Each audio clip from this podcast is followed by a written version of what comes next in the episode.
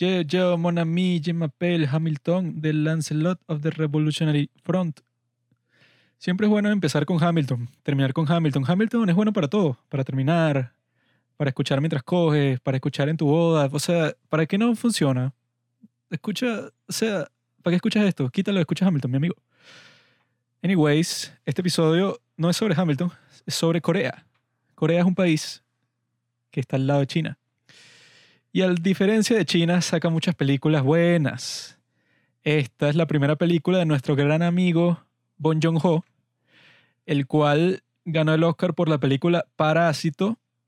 Se volvió una gran estrella, pero al principio era un loser, como él mismo dice, un perdedor, con L mayúscula. Y el tipo hizo su primera película que se llama Barking Dogs Never Bite. Es una cosa toda loca ahí, pero que él es un poco poser, porque yo lo vi en algunas entrevistas, no para este episodio, sino de las que he visto antes, en donde se pone a hablar de su primera película. Cuando la gente le dice que, mira, vi tu primera película, entonces él y que, lo siento, lo siento. Y yo dije, marico. pero eso, pues, o sea, yo cuando pienso en primera película, o sea, si comparas esta, por ejemplo, con la primera película de Lars von Trier, que las primeras que él hizo, bueno, eran como que unos experimentos todos raros, así de escuela de cine, pero así con duración de película y que tú lo ves y que, "Ugh". o sea, Es que es hasta difícil uno estar claro de que esta es la primera película. O sea, porque él hizo cortometrajes antes, pero ajá, esta es la primera película y que, oye, es una película, pues no es un intento de película de escuela de cine. si tú ves las primeras películas de mucha gente, tú dices que, ah, bueno, ok, es tu primera, así que no te lo voy a criticar mucho, porque qué coño, o sea, la hiciste de la mierda, pero ajá, ¿qué? Pero esta es eso, es como la, bueno, nadie supera al maestro Alejandro González Iñárritu con su primera película Amores Perros, que es parecida a esta, pues so- sobre perros, pero obviamente que Amores Perros es mejor, porque Amores Perros, eso, para hacer tu primera película, coño, tienes que ser el tipo más genio de la historia para que esa sea tu primera película y que creo que con esa ganó eso, el premio de mejor director en Cannes y todo. Y este individuo, Bon Joon-ho, bueno, esta para hacer su primera película también, como él la dice que la hicieron así, como que bueno, él con unos amigos, en su propio apartamento, eh, con puros actores así, o sea, le gastaron su plata porque es Corea, pues. Pero que la comparas con cualquiera de sus otras producciones, bueno, con Snowpiercer y que bueno, me voy a República Checa a construir cincu- 52 sets. O sea, no tiene nada que ver. No, y que incluso esta fue su primera película. Creo que fueron 800 mil dólares ajustados así al día de hoy. La financiaron algunos, creo que fue KBS, que es el- los que hacen K-drama.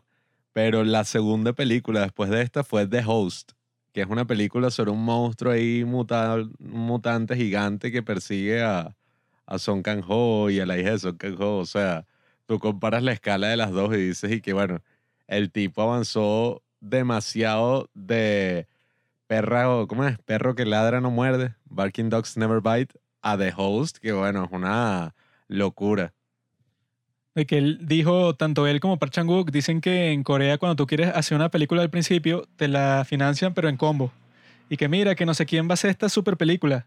Y que, ah, mira, si él le vas a dar 10 millones, yo quiero hacer una peliculita así de mierda que nadie va a ver, pero coño, si me das 300 mil dólares, se hace. Y el tipo, ok. O sea, tienes que estar pendiente de cuándo van a financiar algo ahí para que tú te pongas como, como parásito y que, bueno, si ya le financian a él, si ya le van a hacer la transferencia, a mí me hace una transferencia de un doceavo de lo que le van a transferir a él y hago otra película. Aunque este él dice que ni siquiera, o sea, recibió su dinero de vuelta. O sea, que lo que invirtió no lo recibió en taquilla y que él se quedó que, "Ah", o sea, que fue así un flop. Pero que en Corea no es como en Estados Unidos que dice que, bueno, que si te pasa eso, casi que nadie te quiere dar más plata nunca. Sino que tanto en Corea como en Europa, o sea, si pasa eso, dicen que, ah, bueno, tampoco es que se lo diga a Spielberg, pues, o sea, se lo dio un chamo a un muchacho ahí que está empezando. O sea, si te pasa eso es normal, pues. Y que él después de eso, si puedo encontrar más plata. Y bueno, Pablo, diles ahí el resumen de esta encantadora cinta. Yo no sé, pero a mí me habían como echado mal el cuento porque que no, esa película es tenebrosa, esa película, perro que ladra no muerde, no.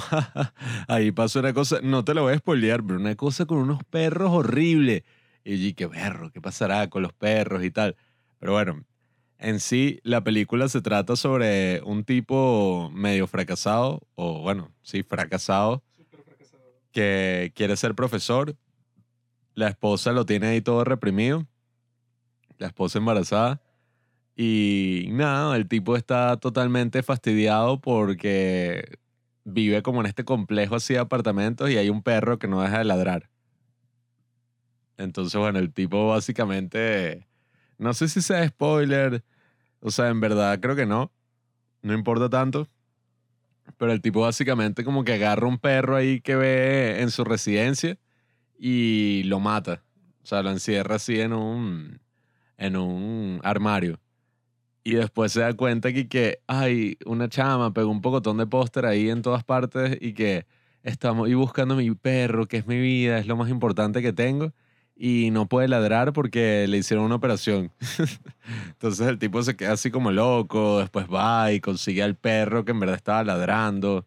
En medio de todo eso ve que el portero del edificio, o sea, el tipo como que se arrepiente cuando ve el póster y sale corriendo a buscar al perro y se da cuenta que el perro no está y está el portero del edificio que hace como que unos estofados de perro y los cocina así con un pocotón de vegetales y le encantan. También hay como un vagabundo ahí que, que vive como que debajo de una pila de ropa en el edificio. y bueno, y en medio de toda esta cosa loca está mm, esta actriz súper famosa coreana que ha salido en varias películas. Es la que después aparece en The Host, apareció en Sympathy for Mr. Vengeance. Eh, novia del enfermo de pelo azul en Sympathy for Mr. Vengeance. Sí, ella es una actriz súper famosa. Eh, ahorita no recuerdo mucho el nombre, pero. Para acordarte de su nombre, tienes que echarle bola. Sí, Ir Jong-na, una broma así, seguro. Entonces, nada. Eso no es discriminatorio, porque los mismos coreanos y la gente asiática en general, cuando va, por ejemplo, para Estados Unidos, si tú le dices tu nombre a un tipo cualquiera y que, mira, yo soy Park Chung-bin, dije, ¿qué? Park Chung-bin, o sea, no saben cómo se pronuncia, cómo se escribe. Entonces tú lo que haces es que te pones un nombre y que, no, yo soy Erika. ah, ok, Erika. Más fácil. Jessica.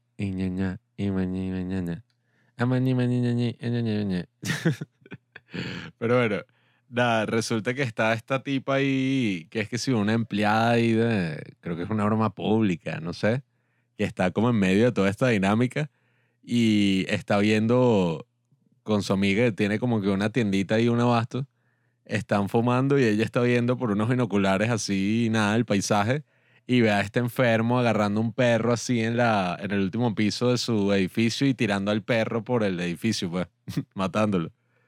Entonces, nada, o sea, la tipa como que se quedó horrorizada, lo persigue, no lo puede agarrar. Después, nada, el tipo que finalmente mató a este perro que constantemente lo estaba fastidiando, llega la esposa y la esposa llega y nada, y que, ay, mira, mi amor, traes un perro. Y bueno, nada, de ahí el tipo se queda frustrado, pasan como otras cositas, pero es básicamente toda esa cuestión de los perros que se pierden, esta tipa lo ayuda a conseguir el perro, unas cosas ahí que ocurren.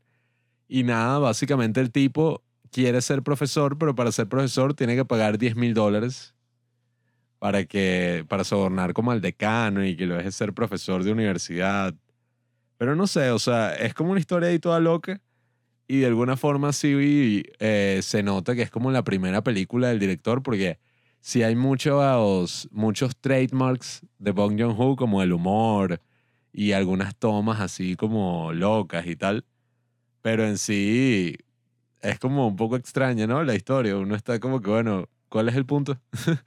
o sea que yo vi por ahí que vi algunos videos que le sacaron como una conclusión de que no, claro, aquí Bon Joon-ho está haciendo una crítica eh, de clase o de que, mira, a veces a los perros los tratan mejor que a mucha gente eh, eh, allá en Corea y como toda una cuestión ahí de que el destino es loco y de que la tipa esta es buena y terminó jodida, mientras el otro tipo mató perros incluso y terminó como un mega profesor de la universidad. Pero no sé, o sea, yo quedé medio confundido viéndolo, o sea, no, no saqué como ninguna gran conclusión al ver la película. Yo saqué una enorme conclusión.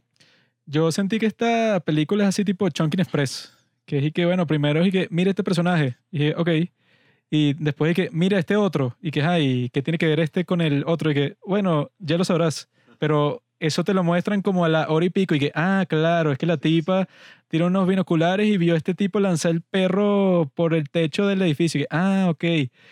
Pero durante todo ese tiempo yo que, ay, ¿qué tiene que ver esta desgraciada que trabaja sellando unos papeles en una oficina con este otro loco, que es el maestro Simp, que su esposa lo trata como un perro a él mismo? Esa es la gran metáfora, mi amigo. Tú como eres joven y no te has casado, no te das cuenta de que él odia a los perros porque él se ve reflejado en el perro. Está en la casa todo el día, no trabaja, llega la esposa y le dice que mira tú, huevón, parte las nueces que tengo hambre. O sea, es un tipo desgraciado y la esposa está chévere y está embarazada. Pero eso, tiene antojos y lo trata como la mierda porque, bueno, al principio están como que en una cena ahí y están y que, no, y que, cuáles son los peores trabajos así para que tú estés casado, que sí, que no, bueno, el número uno es que estés casado con un médico, eso es lo mejor del mundo. Y el último número, eso pues, de la estadística es el número 50, que estés casado con un tipo que estudió humanidades, que supongo que es el caso de él, pues, que es que, bueno, quiere ser profesor y tiene que pagar 10 mil dólares para ser profesor. Que, bueno, suena estupidísimo. Y ese es todo su conflicto en toda la película y que es, ¿cómo consigues 10 mil dólares si ni siquiera tienes trabajo? Pero cuando estás metido ahí viendo la cuestión, yo creo que no tuviera tanto problema con que, bueno, si el tipo es el conserje, el portero se quiere comer al perro, pero es un perro que tú compraste para eso, ok, cómete el perro. Pero si te vas a robar la mascota de alguien para comértelo, como ya iba a ser varias veces, pues, o sea, el tipo ya tenía todo preparado y lo tenía todo escondido porque él sabía que si alguien lo veía con eso preparándolo, nadie se lo iba a querer comer. Hasta que el enfermo ese, que el vagabundo que sí vivía ahí, ve la cuestión y no le importa que sea un perro, dice, coño, el perro sabe buenísimo, porque no he hecho esto antes? Pero eso, pues, o sea, si es la lista de personajes que tiene esta película y que, y que un tipo ahí todo loco con su esposa, eh, el portero es como que el villano, pues el conserje es el tipo que se, come los perros. Y la, y la, historia que sí me gustó, pues, o sea, de la señora que tiene el perro, que es el perro maldito en verdad, porque él, al principio trata de matar al perro que él cree que es el que está ladrando, pero es un perro que después él ve que le hicieron una operación de garganta y no puede ladrar, o sea, que lo mató por nada. Y él se queda, la cagué hasta en eso, pues, o sea, mi vida es una mierda y cuando trato de hacer esta vaina que supuestamente es fácil, no, agarrar un perro cualquiera y desaparecerlo, ni eso sé hacer. Y el tipo ve que, ajá, bueno, tiene que secuestrar el perro a esta viejita y ese es el perro que lanza por la azotea y cuando la viejita se da cuenta de eso, se muere, o sea, del, del susto que, y del, de la impresión que le da ver al perro eso que se le clavó como que una rama en el estómago y está muerto así en el piso. La vieja se muere. Y es y que, bueno, como de cuál es la influencia que el tipo está haciendo algo que él cree que, bueno, estoy matando a un perro, pues tampoco estoy matando a una persona, pero él indirectamente eso mató a esa señora y la chamita que él mató al otro perro ese que no debió haber matado porque no podía ni ladrar, esa muchachita fue que no, no quiero ir a la escuela más nunca porque no estoy con mi perrito. O sea, el tipo, en esa situación que él estaba, él pensaba que no podía estar peor, pues. O sea, eso pues que era que si el esclavo de su esposa y iban a tener un bebé y él no tenía trabajo. O sea, él metido como que en esa situación de mierda 100%, quedó tan enajenado que se lanzó para eso, pero es como que raro, o sea, por eso es que parece que la película no tiene como que un clímax, porque bueno, conoce a esta tipa que tú piensas y que, ah, ok, hombre conoce mujer, ¿no? Y está infeliz con su esposa y esta mujer es soltera y pueden tener una relación, o sea, como que algo va a pasar ahí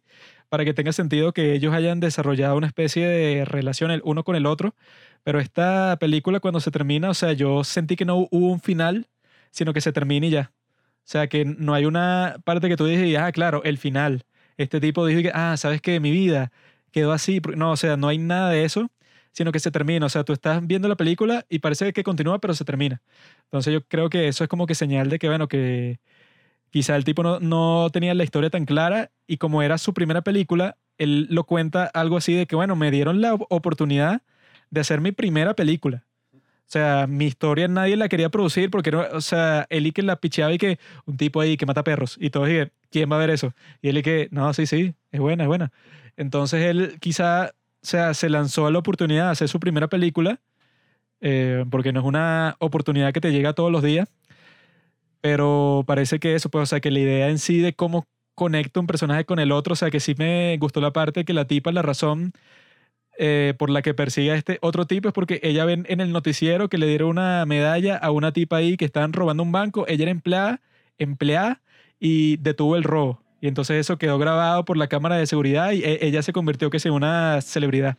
Ella pensó que iba a hacer lo mismo. O sea, que es una motivación medio random, pero que por eso es que es chistosa. Sin embargo, en la película, o sea, cuando tú ves cómo se relacionan los personajes, tú dices, ay, o sea, como que es una historia que parece un poco aleatoria, pues. Sí, yo creo que las bases de lo que es Bong Joon-ho como director están ahí en eso de que la tipa ese era su sueño y su motivación. Y cuando atrapan al vagabundo que estaba a punto de matar al perro del otro tipo, la chama está ahí como que en su casa con su mamá y están viendo el noticiero y ni siquiera la pusieron a ella. Y ella que, pero me entrevistaron y todo, y la mamá y que no, te editaron fuera. Entonces, eso es como parte del humor de Bong Joon-ho, que sus películas siempre pasan cosas así y tiene un humor ahí medio cínico que está súper cool. Pero en sí es como digo, pues la película, yo también noté completamente esas cosas que tú decías. O sea, yo al principio que, ajá, que tienen que ver estos personajes el uno con el otro, qué significa esto. O sea, era como que, bueno, yo, y eso uno se da cuenta con películas así de ese estilo, pues que no es como de gente tan eh, con tanta experiencia o de buenos directores, es, ocurre que uno está viendo la película y uno y que, ajá, ¿y esto para dónde va? O sea, ¿qué es lo que está pasando aquí? ¿Sabes? Que es como que, bueno, pareciera que los personajes estuvieran como deambulando en la historia, pero no están yendo hacia ningún sitio. Pues llegaba un punto que yo que, ajá, ok, el tipo mató al perro y ahora, o y que, ajá, mató al perro, la tipa como que, no sé, está ahí con la amiga y tal, pero uno se quedara como así, que bueno, no sé qué es lo que estoy viendo, no sé cuál es el punto de esta historia. Y ahí es que creo que uno tiene una historia medio floja. Pero bueno, más allá de todas esas críticas y todo eso, es como digo, pues muchas veces cuando uno ve las primeras películas de, de grandes directores y eso, uno ve qué es eso en su estilo que después los va a hacer súper reconocidos y en sí no tiene que ser tan importante la película en sí, porque nadie habla de esta película. Nadie que, ah, claro, eh, Barking Dogs Never Bite de Bon Joon-ho me encantó.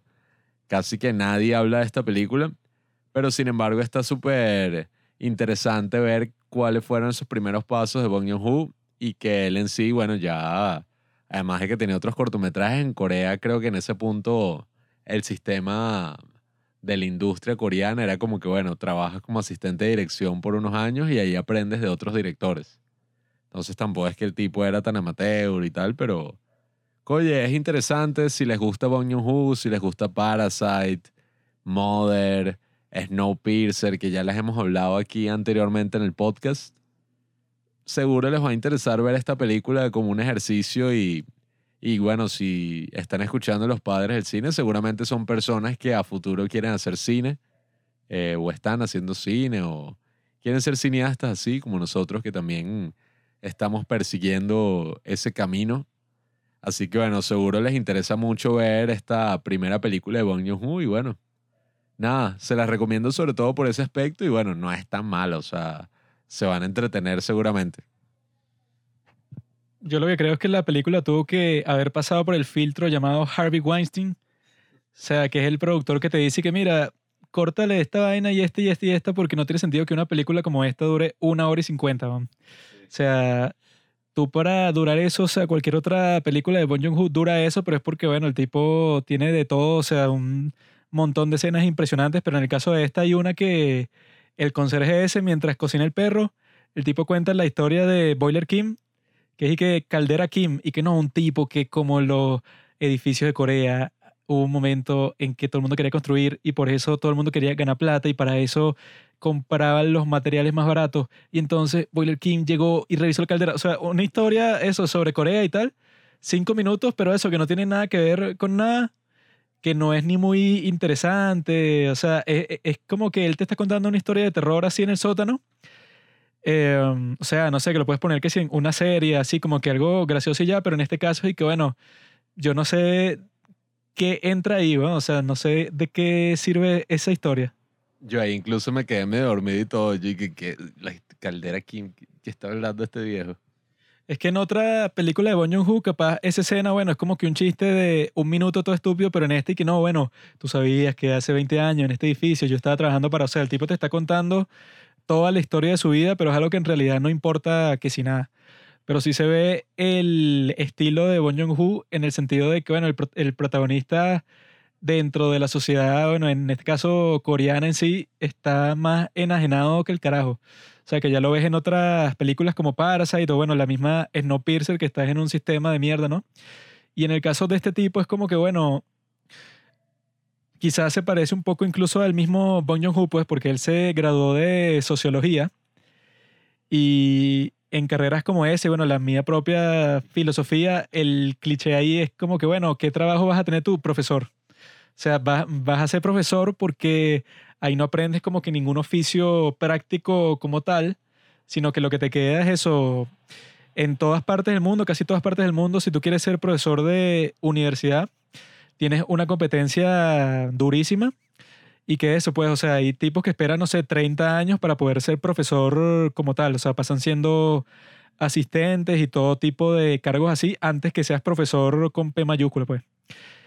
Y en el caso de este personaje, bueno, capaz le pasó lo mismo a Bon Joon-ho y él metido en ese entorno que eso, incluso tú ya vas viendo que la cinematografía, o sea, como te va mostrando todo eso, nosotros que hemos visto un montón de películas de mierda, sobre todo venezolanas, nada que ver, pues, o sea, tú puedes decir que la historia tienes como que sus errores, sus problemas de ritmo en ciertas partes, o sea, partes que tú no entiendes como que cómo encajan con el resto de la película, pero eso, o sea, compara esta película que bueno, que no es la gran cosota con películas así súper mediocres que nosotros hemos visto que eso, pues, o sea, que no es solo los personajes, sino que es que es todo, o sea, la historia, la cinematografía, todo lo que tiene que ver con la película está hecho con el culo. En esta, todo lo técnico, incluso eso, cuando cuentan la, la historia esa de Boiler King, no es que la cuenta haciendo un plano y ya, pues, sino que va siguiendo el personaje y lo muestra de cerca y lo muestra así, como que la reacción del tipo que se le está contando y muestra el tipo que está escondido cuando el otro está contando la historia. O sea, el tipo está súper activo así como cineasta, Bong Joon-ho. Solo que eso, en el caso de esta historia, parece eso, como que él mismo se hubiera dado cuenta haciéndola, que es que, bueno, hay un punto en que la historia simplemente, o sea, se acaba la película, pero no es que, ah, entonces, o sea, pasa así, no sé, que si el narrador y que entonces Michael aprendió que la vida y que, o sea, que eso pasa casi en todas las películas, o sea, no con un narrador, pero siempre hay un momento que tú dices que, ah, ves, aquí es que el tipo, el clima fue tal, pero en este fue que, bueno, el clima es para ella, es que atrapó al vagabundo y al final no importó de nada y que ella tampoco, eso, fue la que salvó la cosa, sino fue su amiga que lo ahorcó y el otro tipo ni estaba pendiente, sea, es como que algo muy desconectado de todo lo que estábamos viendo desde el principio y que lo verdaderamente interesante ahí, o sea, yo no sé para qué nos mostraron a esa tipa cuando el problema principal era el protagonista y su esposa, pues, o sea, ¿qué es eso? Tú al principio estás de que, ah, bueno, su esposa embarazada y lo trata como la mierda y él tampoco es que se esfuerza mucho, pues, o sea, es una relación que está en la mierda, pero uno no sabe por qué. Y no te desarrolla mucho y que, ajá, y el trabajo de ella, o sea, que fue lo que ella me dio cuenta que le dieron una pensión de 13 mil dólares, o sea, te dan como que unos detallitos ahí pero que y que bueno, o sea, si tenías una hora y cincuenta, explícame más la relación, explícame más, no sé, dónde están sus padres, porque eso, pues en Corea es muy común que tú vivas con tus padres, incluso después de que te cases, que viva la tipa contigo hasta que por lo menos tengas plata, o sea, que en este caso el tipo estaba sin trabajo y al parecer a la esposa la estaban despidiendo, pues, o sea, que cómo carajo van a hacer para vivir, no se sabe.